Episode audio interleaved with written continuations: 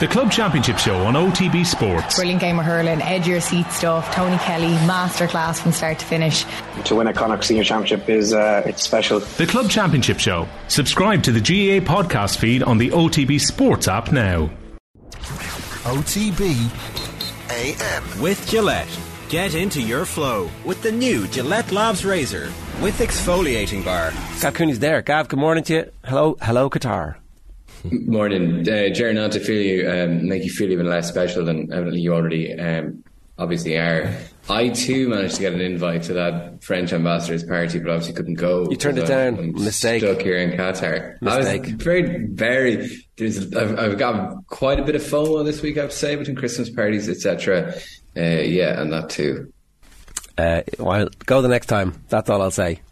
Mm. It does make the next day work a little bit harder, especially when your partner in crime is, is croak, speak. croaking McCroak here. Yeah. Um, so, who's your player of the tournament? This is the, the first conversation that we've been having. Uh, what does Antoine Griezmann need to do to uh, prevent Leo Messi from picking up the bauble? Uh, that France would win the World Cup, and even still, then Messi might still win it, as he did rather grudgingly in 2014 after Argentina lost. And Messi, uh, well, actually, Messi didn't deserve to win the Player of the Tournament in 2014, but I think he deserves it now. I think Messi's the Player of the Tournament, uh, and Griezmann and, um, and Mbappe are, are also in the running. Griezmann has been outstanding for France uh, throughout the tournament in this retooled role of a deep lying creative midfielder who does a lot of the defensive work of that uh, French forward line. Um, and he was excellent again last night. You know, he, he managed to find those little pockets of space around uh, Morocco's pretty compact shape. So Griezmann is there. Mbappe remains the difference maker. He doesn't, he is just watching him in, from the stands. He is exquisitely disinterested in defending, uh, which did cause France a problem in the second half. But he ultimately is the difference maker. He usually is for France um, and Messi. And he, he won't get they won't get it now because Morocco are out. But Azzedine Ounahi, the number eight uh, in midfield for Morocco, he's he is absolutely brilliant. I mean, I know he's linked to Barcelona. I think there's probably better moves out there than um, him going to Barcelona, given Gavi and Pedri are already there. But uh, he he is outstanding. Uh, is there is there? Uh, sometimes we like to overact in overreact in the moment to trends, but sometimes World Cups do kick something into uh, the best coaches' minds. The idea of taking a forward and putting them into central midfield, it's not new, right? But uh, if you've got someone like Griezmann uh, or Phil Foden, say, perhaps we might start seeing some good ball players playing as that deep lying holding midfielder, and that's the next trend as opposed to the oh he's so good he can play centre back or midfield. Plausibly, I think Griezmann is a special case just because his work rate is so good. He's such a unique player. I mean, he's, you know, I can't exactly remember the Diego Simeone line after he left, uh, after he le- initially left Atletico for Barcelona, like asked, how do you replace Antoine Griezmann? Well, how do you replace a guy who's a striker and, and a midfielder all rolled into one? You should like. I mean, Griezmann's work ethic is absolutely excellent. Like you can obviously see it again from the ground. He's he'll often pop up back in his own penalty area, hacking clear uh, crosses. He's the one who stops mm. counter attacks. Sometimes rather cynically. I know England were very exercised that he didn't get a second yellow card in their quarter final. So I don't know if you'll see that become a trend. I mean, plausibly, I think the trends we we've seen at this World Cup is. Uh, the big number nine is back in fashion, and we've probably seen it, it uh, at club level as well, given that Erling Haaland has signed for Manchester City, and and perhaps to a lesser extent with Darwin Nunez signing for Liverpool. But uh, central strikers have been so important in this tournament. Olivier Giroud, Giroud did not have his greatest performance last night, but he's been very important for France. And you know, you do wonder, like when you talk about trends of this tournament, is this the kind of the late age decaying tiki taka like? You know, we've seen the limits of it in many ways. Like Spain went out as a parody of themselves. Morocco showed how to defend against it. You just, you're just, you just fold into a really compact shape of about 15 meters between, uh, between the defense and the forward line of your team. You just don't give uh, teams any space or any angles with which to make those passes. And then Spain struggled. Germany struggled as well. Like Hansi Flick went out lamenting that we needed a reboot. Um, Arsene Wenger had an interesting stat from the group stages that eight, there was an 86% increase on goals scored from open play crosses at this World Cup. He said that meant that the team with the best wingers would win the World Cup. That might also mean that the team with the best central striker might win it either. Yeah, uh, I'm not sure if I if, if it automatically follows the team with the best wingers. It's like uh, you know maybe if you had Trent in your team, you might have been able to uh, lump a few good quality balls into the box. I, and look, it's obviously re- revisionism at this point. Um, you know, Trent in his absence has become a call celeb for certainly the Liverpool supporting uh, England analysts. Um, let's go back to Messi though, right? Because he's your Mm. your pick for player of the tournament. Um, sometimes when you're at games, you actually miss the genius because it's like so close and so fast. What was your view like of the uh, the Messi assist? Mm, well, I mean, the, the great thing about Messi is that he's not fast anymore, and yet he's still he's still pulling off these these tricks. Like he faces up Josko Gvardiol down Argentina's right wing. Like now, Gvardiol has been the best defender of this tournament. He's 15 years younger than Messi. He's 15 centimeters taller. So I mean, it's all it's all weighted towards Gvardiol winning this uh, battle. Messi goes by him, but then doesn't have the the burst of speed that he once had uh, to go straight into the box. So Gvardiol then catches up, pushes Messi back out toward uh, facing toward the uh, the flank. So Messi then just has to kind of beat him all over again. He checks back, a feint to his right, and then that Gvardiol buys hook, line, and sinker. Then away Messi goes. He just wriggles away down along the end line uh, and slips the pass through. It took me. I was only on replay that I realised that the pass went through Gvardiol's legs uh, and was then obviously tucked in by by Julian Alvarez to to frame the art. It's just an amazing moment. You know, I have to say it's such a privilege to be uh, you know, have a effective ringside seat to uh, to performances like this from Messi. Like, why? Thinking about this, like, why do we want Messi to be? Why do we want him to win this World Cup? Because in many ways, he's not that likable a guy. You know, he's uh, he's on the Qatari payroll. He's taken a, um, a money spinning uh, money spinning ambassadorship with uh, with Saudi Arabia. You know, he's not he's not the sweet son-in-law anymore. He's got a beard. He's tattooed. He's tattooed. He's flaring his nostrils like any of the great Argentine players of the past. But I think we just want to be we just want to see important things happen. We want to see great events. We want to say that we were at the World Cup that was the counterpart of Maradona in 86. We want to see things endowed by the genius of the greatest players. And that's kind of what's happening at the moment with Messi. Like he has been brilliant. This has been his best World Cup performance. Forget his age. Like this has been the best we've seen at a World Cup of Lionel Messi with a better supporting cast around him, though limited in many ways as they are. And now this, uh, the the impossibly beautiful dream uh, of uh, of Lionel Messi in Argentina is one more one more step to go. Although uh, it is obviously the most difficult one. Did the atmosphere noticeably change when Messi got the ball, Gav? Uh, did they? Yeah, I, maybe people. Maybe there's a slightly pregnant pause of breath, um, but. I don't know, like the Argentine fans just keep on singing, you know? I mean, the the atmosphere that they create is fantastic. Like they they don't really have chance. They have these kind of epic poems which they sing on endless loop. It's so it's it's, it's got an amazing rhythm to it, and unfortunately, you only hear it during the game because the inane pre-game hype douses it all in uh, in in crap music over the too loud PA system. Uh, but I think there probably was a pregnant pause. I'm, I'm just trying to remember. There was definitely a you're not like cheering in the press box, and I do obviously respect that. But there is there there are a couple of sharp intakes of breath uh, in almost disbelief. It's just such a great thing to watch.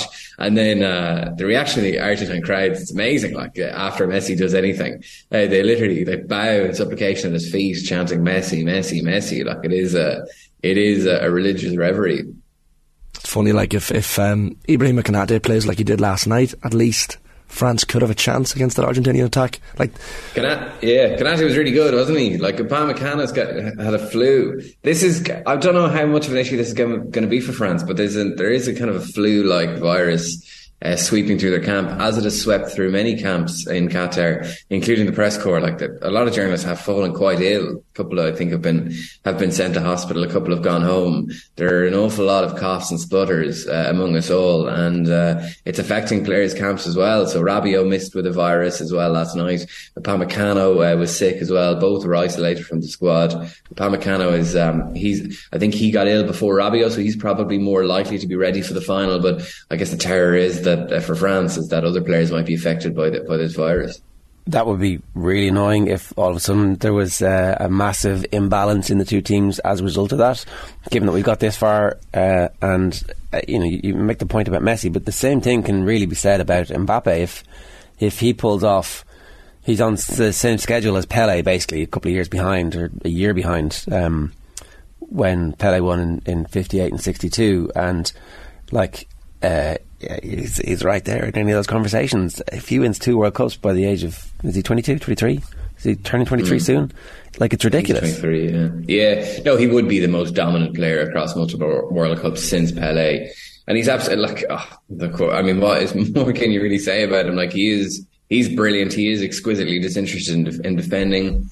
Um, one of the most thrilling things I've ever seen on a football pitch is his speed from a standing start when you watch him for 90 minutes, you realize how committed he is to the standing start. Like he really doesn't move a whole lot until the ball comes near him and then he just explodes, you know, like he, he doesn't really run on to through balls. He just kind of teleports to them. I've never, I've never seen such pace in my life, but then it's not just pace, is it? Like, I mean, he's got the, he's got the feints, he's got the swerves, uh, of the body to, uh, to deceive defenders, which, uh, obviously Messi had, Messi still has, although Mbappe is, is working at, at, at the speed and well, probably even a greater speed than Messi was capable of in the prime of his career. So yeah, they, they're the two.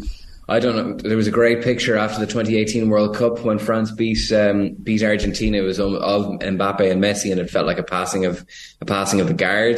Messi's still around. It's not over just yet. Mbappe will become the dominant player of his generation, but uh, the guy from the previous generation is uh, is still hanging about. It's a bit like 2018 as well, Gavin. That like France, in some ways, have been unconvincing, like the same as they were four years ago, but went on to win. They're so like they're a truly irritating way of winning games, France, don't they? I mean, they're uh, they've got this collection. Like in terms of a collection of individual players, they're the best international team in the world at the moment. I'm struggling to think of counterparts for them in my lifetime, at least. Um, and there's vast swathes of games where they're nowhere near as good as they should be collectively. I mean, they just kind of almost do nothing. You know, I mean, and then they obviously give opponents hope, uh, and then they shatter that hope through their individual quality. And we saw it again last night. I mean, Morocco took over after half time. That, that was partly down to the boldness of their approach. Morocco were the better team for chunks of that game. France again weren't really doing anything. They don't control possession. I've never seen a team so good, so always being able to play in the counter attack. I cannot understand it, but it always manages to happen. And then Mbappe just beat dance, dances by three players in the penalty area and his shot um, falls to the substitute whose name currently escapes me. I'm sorry, uh, who rolls it in with his first touch, but. You know, you say it's, I mean, it's the same conversation, Shane, as we had four years ago. Like, our France you know, I, there was a line in the Guardian like, "Are France actually any good?" they clearly are good. They're not as as good as they should be, um, and it should. They definitely aren't as good if. Um, as if, if this side was a club side playing together all the time, they'd be absolutely phenomenal. Um, but they, they, they sometimes look like they lack cohesion. They often lack flow and control of games but they've got you know they've got the ultimate counterpunch, and they uh, managed to they managed to take that out of their arsenal in every game they play. Um, really for Morocco to have won last night. Uh, look, maybe maybe there's a, a, way for them to come back, but we hadn't seen them concede really, and, and so it turns out it's very difficult when you're a team built not to concede and you do concede so early on. But was there just a little bit where the head coach bottles it a bit at the start mm. and then mm. realizes, ah, I bottled that and fixes it, and then it's like, oh, this could have been much better. I think so. I have to say, I think I agree. Um, because we the, we going into the game, we thought they'd lost three of their first choice back four in Saiss, Aguerd, and Mazraoui, and then all of a sudden, all three were named to start in this back five. Uh, but by halftime, they'd lost them twice. Um, Aguerd pulled out of the warm up. Currently, he was he had he had the flu as well. Like he had this virus. Um, and then Saiss was clearly unfit. I mean, there, there is there is no more basic fitness test than do not be outpaced by Olivier Giroud. And yet he was. He hobbled over to that long ball and Giroud hit the post and, and Morocco got away with it. And then Mazraoui didn't appear after half time. So that was, I think that was probably a mistake. You know, I, I don't know if the coach admitted afterwards that, you know, this is probably a step too far because too many of our players weren't fit. But then they swapped from a back five to a back four after Saiss went, went off, and they, they were much better. You know, they uh, now look partly that's because France were a goal up and they, they didn't attack with the same vigor because they could. You know, France like to soak up pressure and hit you on the counter attack. But they looked better with an extra man in midfield. All of a sudden, you know, our, our old pal Ounahi was um, and the the replacement is it Ama, um, Alama uh, managed to find loads of space in behind Fofana and, and Tchouameni in the French midfield and started like linking quite well with Ziyech and Boufal and, uh, and creating a couple of chances and, and, causing all kinds of, of problems for France. So I do think, you know, I mean, it's there. There is always that temptation, isn't isn't there, to, to hope that you know your top players, your top players are fit. Um, Jurgen Klopp did it in the Champions League final when Thiago seemed to get injured in the warm up and then started after the game was delayed by however long that kickoff was delayed, and it probably turned out to be a mistake, and it was a mistake here again as well. Like what what type of final do you think we can expect, Gav, in terms of styles of these two teams?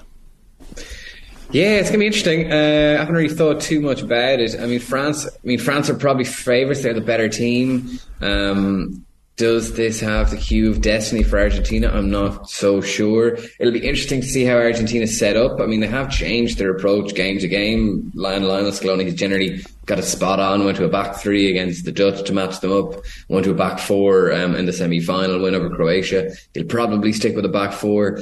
How they deal with the threat of Mbappe is going to be interesting, um, and how um, how bold they are in in response to it because we saw differing approaches. So England took the cautious approach that Kyle Walker was picked at the right of a back four, but he didn't go forward. When England had the ball, it was a back three. Kyle Walker did not cross the halfway line to mark Mbappe. Morocco were actually the bolder of the two teams. They pushed Hakimi on in the second half, and because they knew Mbappe wasn't going to defend, and just said, "Okay, look, let's take the risk."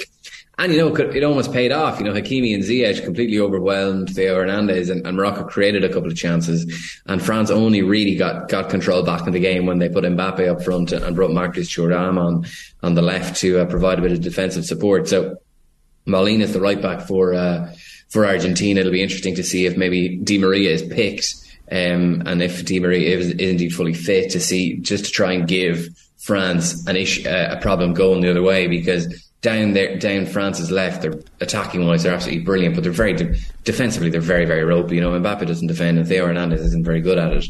So it'll be interesting to see how bold Scaloni is there. Um, and Messi, look, I mean, Messi will drop into those pockets of space that behind Tchouameni and behind Fofana, maybe Rabiot will start again, where France have looked weak and he can cause damage there. But at, uh, as the Irish journalist Joe Callan was pointing out to me yesterday, Argentina have looked pretty, have looked better as they've gone on in this tournament, but they've never faced, they haven't yet faced a team with raw pace up front. You know, that, that is a big issue for them. And obviously France have that, um, obviously in, in Mbappe, but also in, in Dembele. Uh, Argentina play soccer like a great GAA team with passion and skill, says Powell74, but are one bad challenge away from losing it and throwing it all away. You can see a bench emptying something happening if uh, if it's not going their way with five minutes left to go here. And um, I, for one, am fully signed up to see how that uh, ends up. Uh, it's another one of the reasons why we, this Argentina journey is often so intoxicating. Like they're so brittle. Like they could snap at any moment. They're, you know, I was, I was writing that they remind me of like a Jane Austen character who's to take to bed with an excess of feeling. Like, I mean, there's just so much going on with Argentina. Um, but they withstood the pressure of the semi-final quite admirably. We'll see how things go uh, in the final and whether that pressure will be too much. I mean, I don't know. I, I, did speculate whether it would be the semi final, but maybe not. You know, maybe I, uh, maybe, maybe I was, maybe I was wrong on that front. I, I, um, it's not quite a 50-50 game with the bookies. France are slight favourites, but I think France should be much more favourites than they are for whatever reason. Like they're a significantly superior team, and uh, if Argentina pull it off, it, it's not that it's uh, preordained. It's that something magic has happened, or they've somehow dragged France down to a level where France forget that they are superior.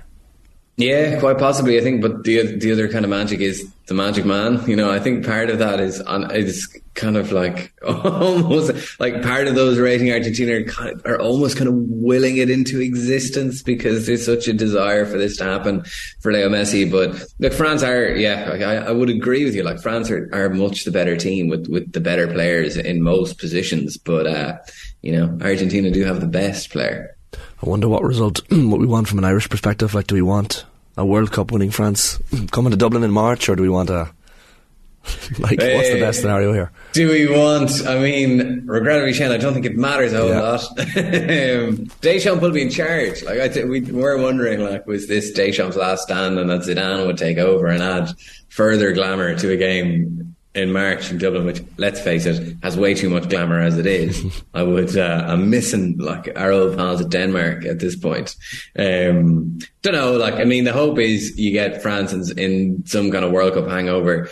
Um, but I, uh, I don't, I, I I, am I'm not I'm not going to go to the World Cup final on Sunday worrying about the uh, the impact on Ireland on March. I have to. I'm afraid I'm going to admit that. Uh, yeah, Deschamps is is that like fully signed, confirmed? Not like a ah, we'll talk about that later, or are we doing this just to I see. No, I heard. Uh, sorry, I only heard Philippe Auclair uh, reporting it and, and, talking about it. That the, uh, the the ambition for France was to get to the semi-finals, at which point Deschamps could decide a future, and Deschamps evidently has now gone beyond the semi-finals and, and clearly wants to stay he's kind of a, he's a curious character, isn't he, Deschamps? Like he's got, you know, he's won the World Cup as a captain and as a coach, and now he could become the first coach to defend it. Um, well, actually, is he the first coach ever to defend it? Did Brazil have the same coach um, back uh, 60 years ago? I genuinely don't know that, but he's he, he's slightly they unloved. yeah, Brazil, Colin, Colin tell me they did, yeah. They did. Thanks very much, Colin.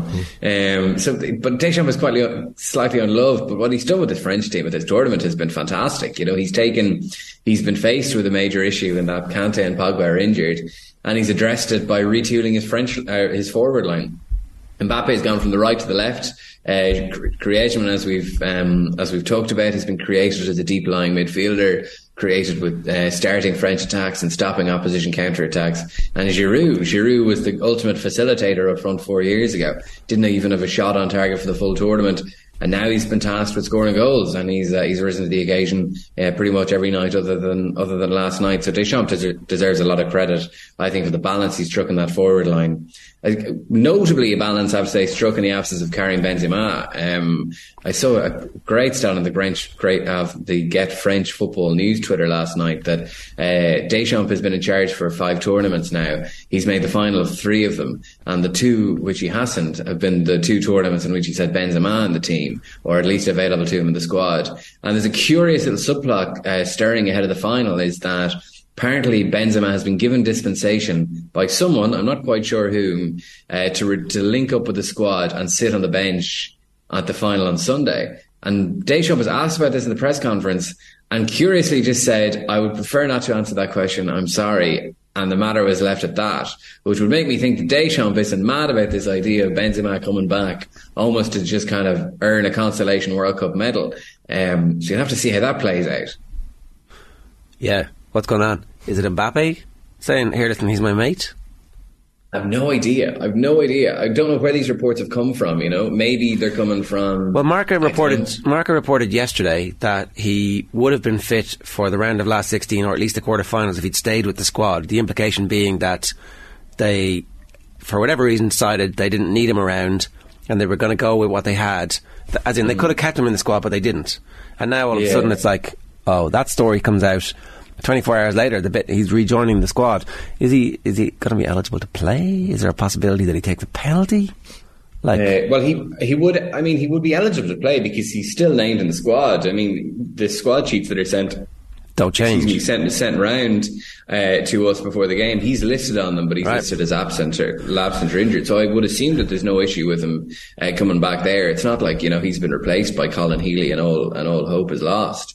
Um, but th- it's an interesting thing. Like I mean, if it was initially reported Marca, I mean that would be the Spanish press. So I mean they, they do have a history of of, the, of these kinds of stories that may be sympathetic to the to the to the important players based in Madrid, um, playing and, international football elsewhere, and well connected. So yeah, yeah, exactly. So it would be interesting. I mean, Benzema would clearly want to come back. I mean, I would take it for, by the tenor of Deschamps' uh, answer last night that he's not too keen on it. And why would he? Like, I mean, he's got a he's got a great balance um, with that front with that forward line. I don't think you necessarily have to play Benzema if he comes back for the final. I really don't think you do. But maybe he feels like that that might upset some of the some of the happy balance that he's managed yeah. to strike in this World Cup, and that's been crucial to. Uh, to their progress to the final. So very, very interesting subplot to go into uh, to go into the final. I have to say, uh, um, you'd imagine that Deschamps has uh, the authority. Deschamps clearly doesn't want him there. I mean, if, if, he did, he would be there. You'd imagine that Deschamps surely has the authority um, not to have Benzema on the bench, but it's just another it's another little thing for him to deal with. And in fairness, Argentina won't have any of these issues. Uh, Emmanuel Macron is is urging the French Football Federation to give Didier Deschamps a new contract. This is a story from uh, yesterday. Um, this is this is this is the Emmanuel Macron who recently told us that there should be no mixing between football and politics, isn't it? Our compatriots need simple and pure joy. Sport provides it, and football in particular. He told reporters after watching the game against Morocco last night, I am much better now than an hour and a half ago. We have sometimes suffered, but we have seen a very great team.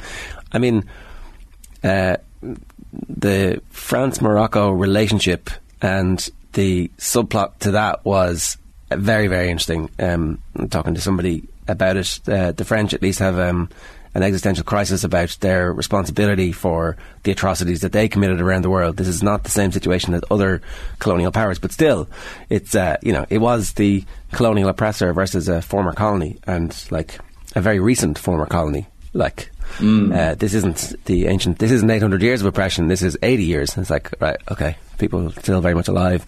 Um, so unfortunately, Morocco didn't beat them because that would have been interesting. But at least we get the, the best football. Um, so a huge thank you to our coach Didier Deschamps and to his team, which is in fact a mixture of several generations, and that's what is great. Uh, and then he keeps going on. Deschamps three finals and he wins them. Never two without three.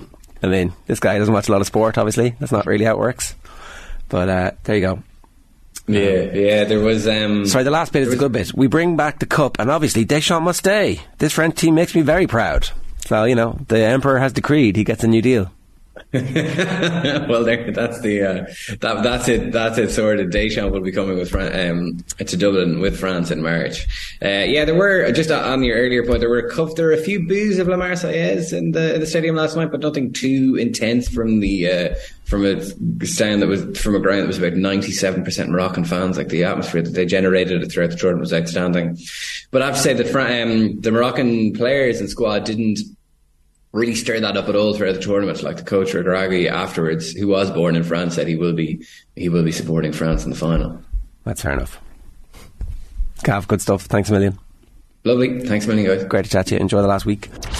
OTB AM with Gillette. Get into your flow with the new Gillette Labs Razor with exfoliating bar.